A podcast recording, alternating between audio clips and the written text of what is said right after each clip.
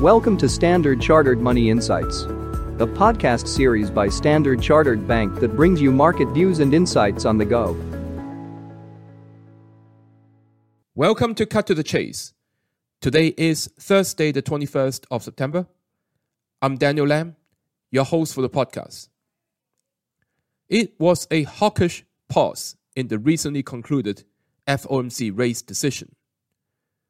While the Fed held the funds rate steady, the meeting participants did make significant changes to their economic and interest rate projections. So, first of all, the median forecast for real GDP growth was revised significantly higher for this year and for 2024. Now, very consistent with its stronger growth outlook, the Fed also reduced its median unemployment rate forecast from 4.1% to 3.8% this year, and from 4.5% to 4.1% for next year.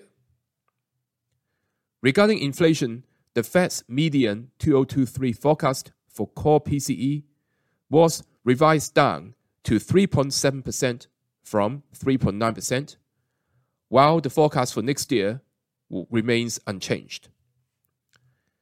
Finally, and most importantly, the Fed's median interest rate forecast was unchanged for this year and got revised up significantly for next year. The median FOMC participant continues to see that one more 25 bips rate hike will be necessary before the end of this year and now sees far fewer 2024 rate cuts than they did back in June. So, what does this all mean for investors? Well, this is shaping up to be similar to the last significant rate hiking cycle, i.e., back to the period right before the global financial crisis. Now, in 2006 and 2007, the Fed held the funds rate stable at a restrictive level for an extended period of time as it watched inflation fall back towards target.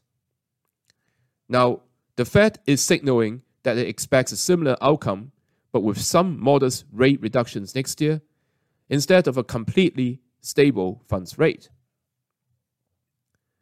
So that was risk off in risky assets post the FOMC decision, with equities down, longer dated yields up, and US dollar stronger.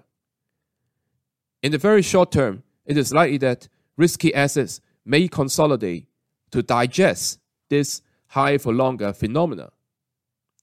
However, with its resilient growth and economic outperformance versus the rest of the globe, investors should consider buying US equities on dips. Say, for example, at the 4,400 support level for S&P 500. That is all from me for today. As always, if you enjoy this podcast, please don't forget to rate and like it. Thanks for listening, and we wish you a happy day ahead. Thank you for listening to Standard Chartered Money Insights, a podcast series by Standard Chartered Bank.